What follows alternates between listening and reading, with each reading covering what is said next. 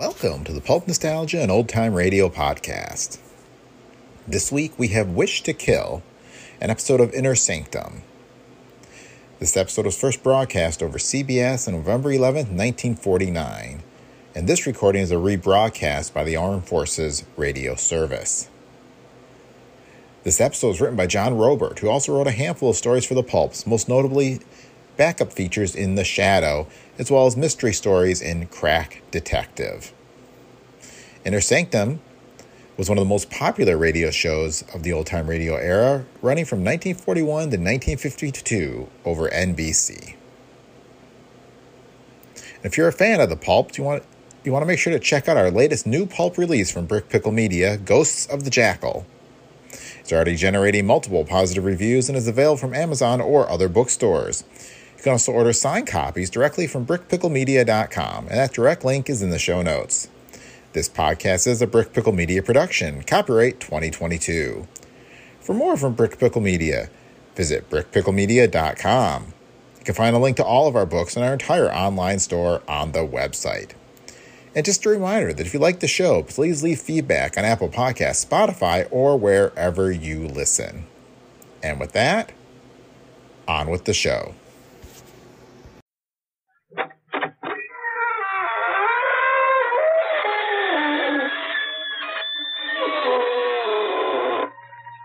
Good evening, friends. This is your host to welcome you through the creaking door into the inner sanctum. Come in, come in. I just came in from a bang up fashion show. Styles guaranteed to kill you. See 'em and you'll never forget 'em. You'll talk about 'em day and night, man. Oh, they're wonderful. For instance, one bold fellow wore his head at a slant. Another parked his face on the piano before modeling.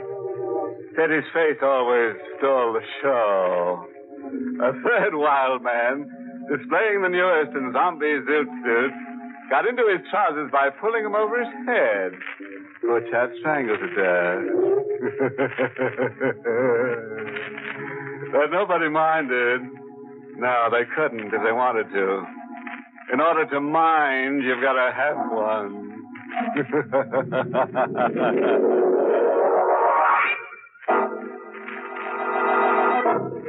Tonight's Inner Sanctum Mystery, Wish to Kill, was written by John Roeburt and stars Karl Swenson, the role of John, with Miss Leslie Woods as Celeste.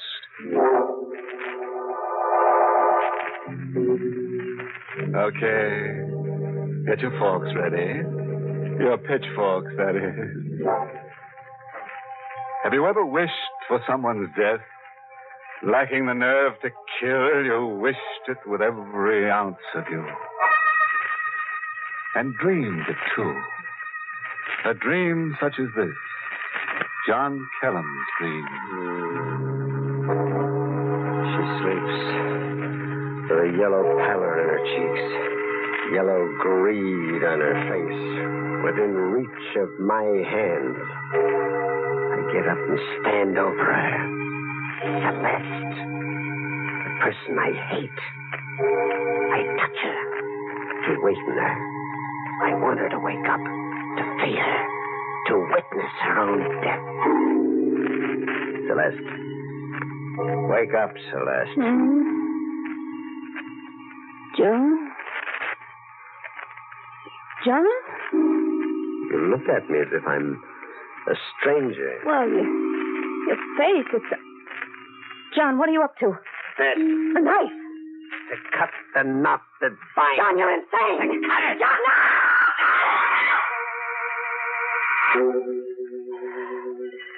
But it was just a coward's improbable dream, the tortured wish of a helpless man. The wish for her death floods my mind. I wish it with every ounce of me. I can think of nothing else. Nothing. We motored to the country, and the hum of the car is a single word throbbing in my brain. Murder, murder, murder, murder, murder, murder, murder. John, I had a dream last night. Frightening dream. Woke me up. After that, I couldn't sleep all night. What was your dream about? Well, someone was hovering over me. I was about to die at the point of a knife. Who was hovering over you? I don't know. I tried to identify him, but his features were blurred and kind of unclear, and I. Now, who would want to murder me? Could someone wish my death? You could.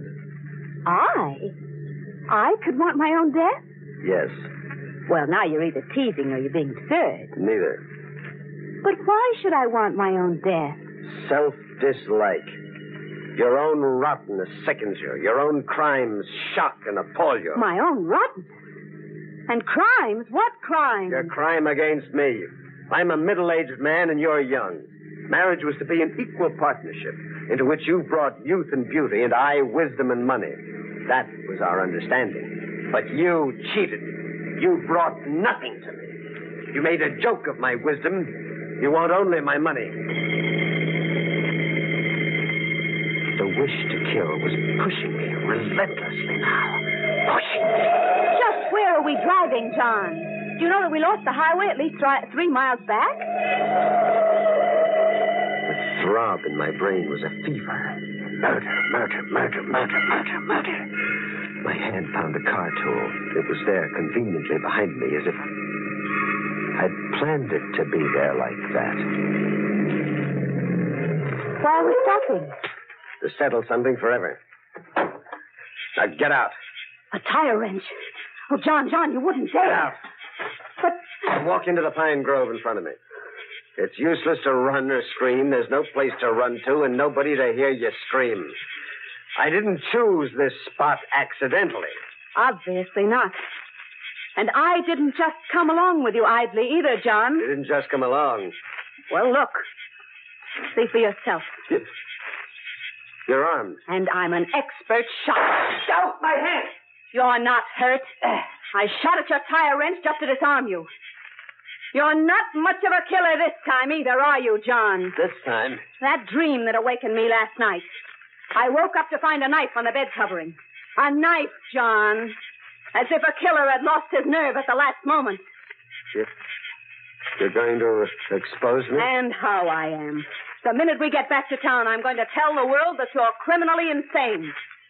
And I will see to it that you're put where you belong in an asylum. I sprung my own trap. And then suddenly it happened. My wish that she die then, right before me, produced its agent. A man appeared, an armed bandit, came out of the pine grove, as if I had willed him. John. Okay, lady, get those rocks off your fingers and climb out of that fur coat. You, mister, pass me your wallet. He hadn't seen Celeste's gun, hidden in the folds of her coat as she removed it slowly. Not expecting it, the robber hadn't seen it. I watched Celeste, tense, gathering courage. My coat? Here. Why, you... Oh, John. John. For Celeste! Her shot had gone wild, but not the bandit. Celeste was on the ground, a shadowed figure, still as death, in the first gloom of twilight. That crazy dame pulling a gun on me like that? Was she so quiet, so dead? Yeah, bullseye for me. Now pull those rings off her fingers and give them to me. Come on, don't stand around staring at me. I wished you, and you came agent to my wish. I murdered Celeste through you. Okay, so you wished. Now grab a hold and help me dump our victim. We carried her into the pine grove. The bandit led the way, surely as if following a prearranged blueprint in his mind. And we stopped at a pond. We almost walked into it when he ordered a halt. Far enough. We'll give your missus a whole lily pond all to herself. We held her so solemnly for an instant. And in that instant, I could feel the world tremble under my feet. Okay. He.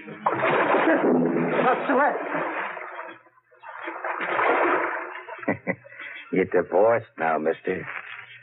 Like the lady enough to remarry her? Huh? I, I don't understand. You better like her enough to, seeing that you're about to join up with her for good. You're going to murder me? Just Shut you up. No, I won't ever betray you. I swear I never will. I wanted her dead. And I want you dead. In the gloom, I couldn't see the gun leveled at me, but I could feel it like a live thing throbbing against me. Again, I could feel the world tremble under my feet like a rumbling earthquake erupting and hurling me through space. I ran. Run and you'll make dying a lot tougher for yourself. Two shots had misfired in the gloom.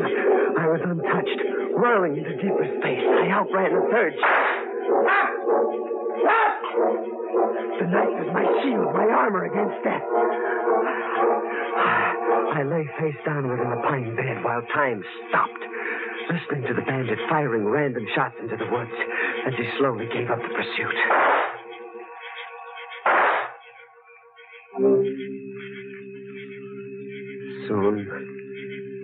Long time, there were no sounds, no rustling in the thickets, no shots. My mind was an adding machine, totaling a column of numbers. Five. Five bullets. And the one that had killed Celeste. Six. He fired six bullets. And now there were no more. I'd won. I'd saved my life. I'd won. But then, when the darkness emptied silently into the ghostly gray of dawn, I saw her, Celeste, specter of death in a wet dress that dripped like great beads of tears falling. She was standing over me. Celeste. You're safe, John. He's gone away. You don't have to hide anymore. We can go home now. We? You say we? We can go home now. No. No, not together. Never together anymore. Come, John. Never together. Never anymore. Come, John. Come home, John. Alone. I'll go alone. You're dead. You're at the bottom of the pond. Dead. You hear that?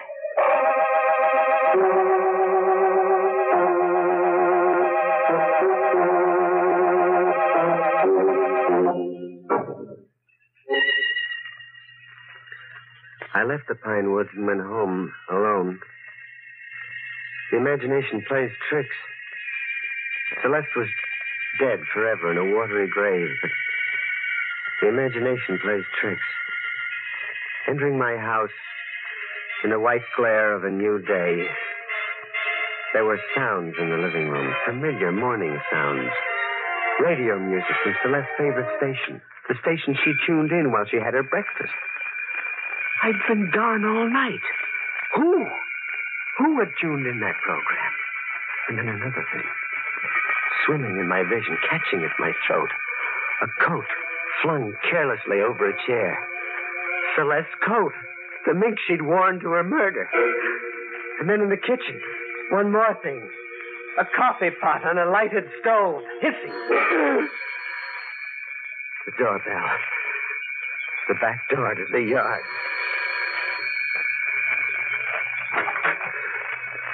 Mrs. Oglesby. An old lady with no life of her own, only everybody else's. Our neighbor next door. Good morning, Mr. Kellum. Mrs. Oglesby? Come to give back the sugar I borrowed this morning. And thank Mrs. Kellum for me. Yes, I. The sugar you borrowed this morning? Well, that's what I said. Borrowed from whom? Miss Kellum, of course. Now, ain't that a peculiar question? You're certain you borrowed it this morning? I am. Are you trying to mix me up now? You're an elderly woman. You do nothing but stare out of windows and live other people's lives. You have no life, no sense of time. Today could be yesterday, and yesterday could be last week or last month. Now get out of here with your old wives' tale. Well, I never. She scurried off. And then, staring after her into the yard, something suddenly held me a clothesline awash.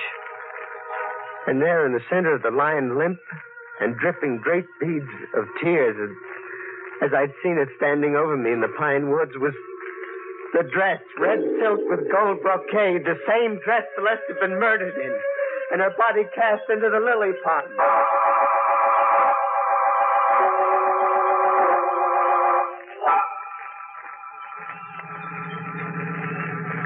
I went back to the scene of murder.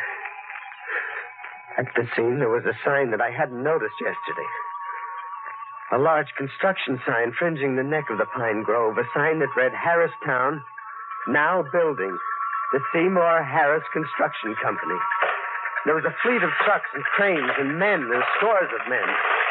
An iron bulldozer shearing through the pine trees, leveling them. And I called to a man holding an engineer's construction plan. You, over there, engineer. Eh? What's going on? Read the sign. Yeah, I know, I know. But those bulldozers, you intend leveling the whole pine grove? Yeah, we do. Goes back less than a quarter mile. Just a day or so's work for those bulldozers. It's a funny, out of the way place for a housing development. Well, land's cheaper for one thing. Well, it's spotted with stagnant pools, mosquito infested. You Spotted?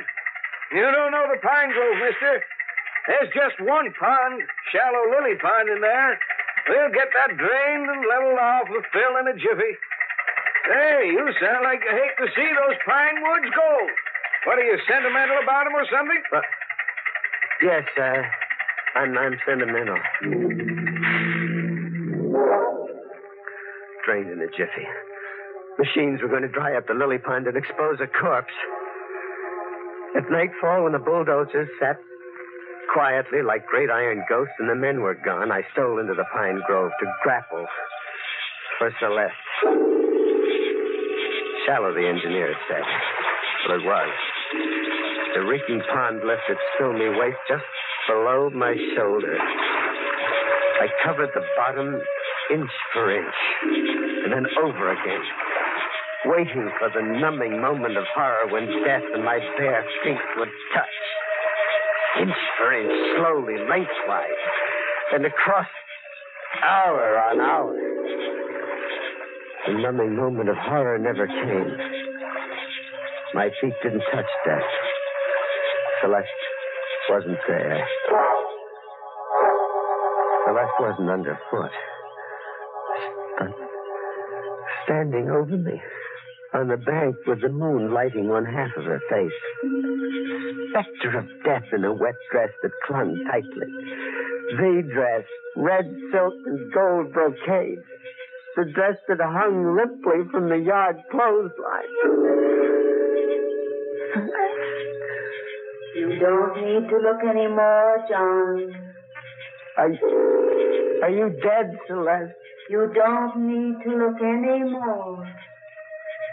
We can go home now. Celeste, please, while I have a shred of sanity. We can go home now. Are you dead? Are you dead? Come, John.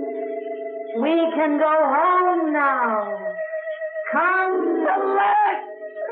Celeste!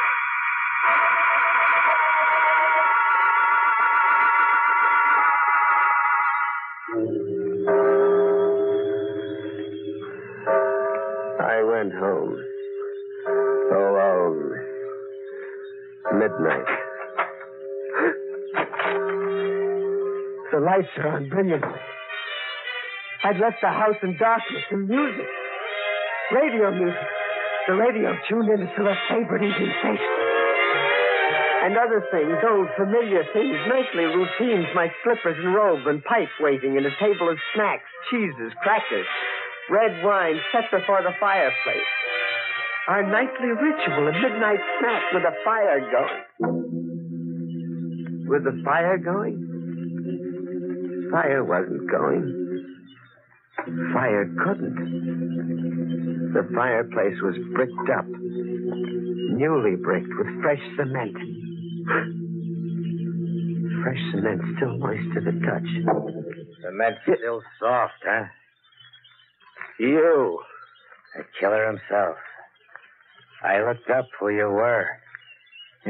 In your wallet, Mr. Kellum. The, the, the, the fireplace. Out of commission from now on.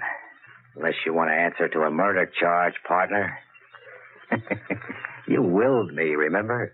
You murdered your missus through me. Well, then Celeste is? Behind those bricks. Where- How? I got a look at that construction sign last night and went back for the body. You were a day late catching on to the danger we were in when they got around to draining off that lily pond. Not we. We. Your missus is behind those bricks, so you'll always remember it's we down the line. You murdered Celeste. I wanted her dead, but you murdered her. I have nothing to fear from the police. Haven't you now? How do you think I happened to be up there at the Pine Grove at the right time? What? How you happened? Should I know? I'll remind you. You hired me to waylay you and your missus. The come on was all the jewelry she was going to wear, plus a grand I was going to find in your wallet. You don't remember? No. No, I don't remember. Tell that to the police. But Celeste isn't dead. Now, where'd you get that brainstorm? I saw her in the pine grove. Twice she spoke to me. You're crazy in the head. She's been here in this house preparing breakfast, setting out my slippers, robe, this table of snacks. I did all that, Kellum. I was having fun with you. Softening you up in the head so you'd go to the bank for me regularly and often. You, you did all that? That's right. No. Celeste lives. I hired you, yes, that much I believe, but you told Celeste. You joined with her. You joined her scheme to drive me insane, to steal my money. That's a nice idea. Too bad the lady is dead. No, she lives. You shot at her, but she didn't die. You missed deliberately. We dropped her in a shallow pond less than five feet deep that you could get up and steal out of in the darkness. You're as balmy as a bedbug. But we're going to do business. Cash on the line from now on. I had but one course now. One course only. I could have no safety, no life ever. Sooner or later, he'd kill me. Police department.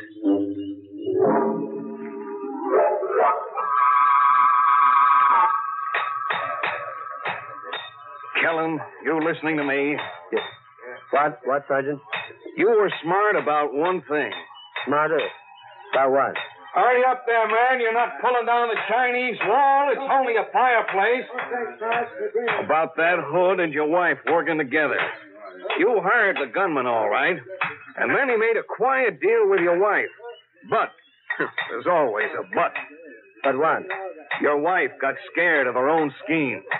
With the gunman dominating the picture, it was getting out of control. Mrs. Kellum suddenly wanted to get out from under. Huh? Well, how can you know that she wanted to get out? I do know. You see, I was on my way here anyhow, just when you telephoned headquarters. you don't get it, huh? No. Your wife phoned in a complaint. She was on the phone with me personally not an hour ago. You tried to murder her, she swore, twice. Then Celeste is alive? That's no surprise to you. From what you told me, she's practically been keeping house for you, same as always. Sure, she's alive. Okay, now, fellas. Okay, Sergeant, we got it open. Come on. Come take a look at nothing. Uh, at nothing, Sergeant? Celeste. Hey, what are you trying to. Well, knock me down. She is in there.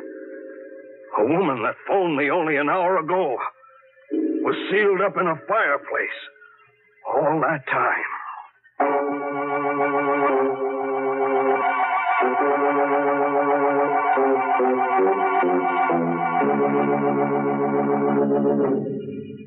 Bricked up in the fireplace. You know, that's really doing your all to keep the home fires burning. Celeste was simply crazy about housekeeping. Imagine getting up out of your grave to wash dishes.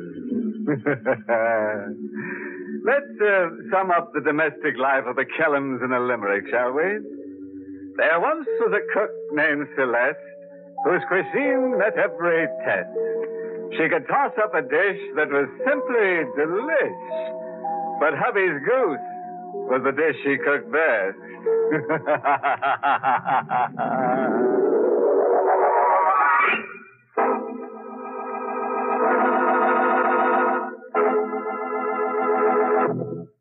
Good night. Pleasant dreams. Mm.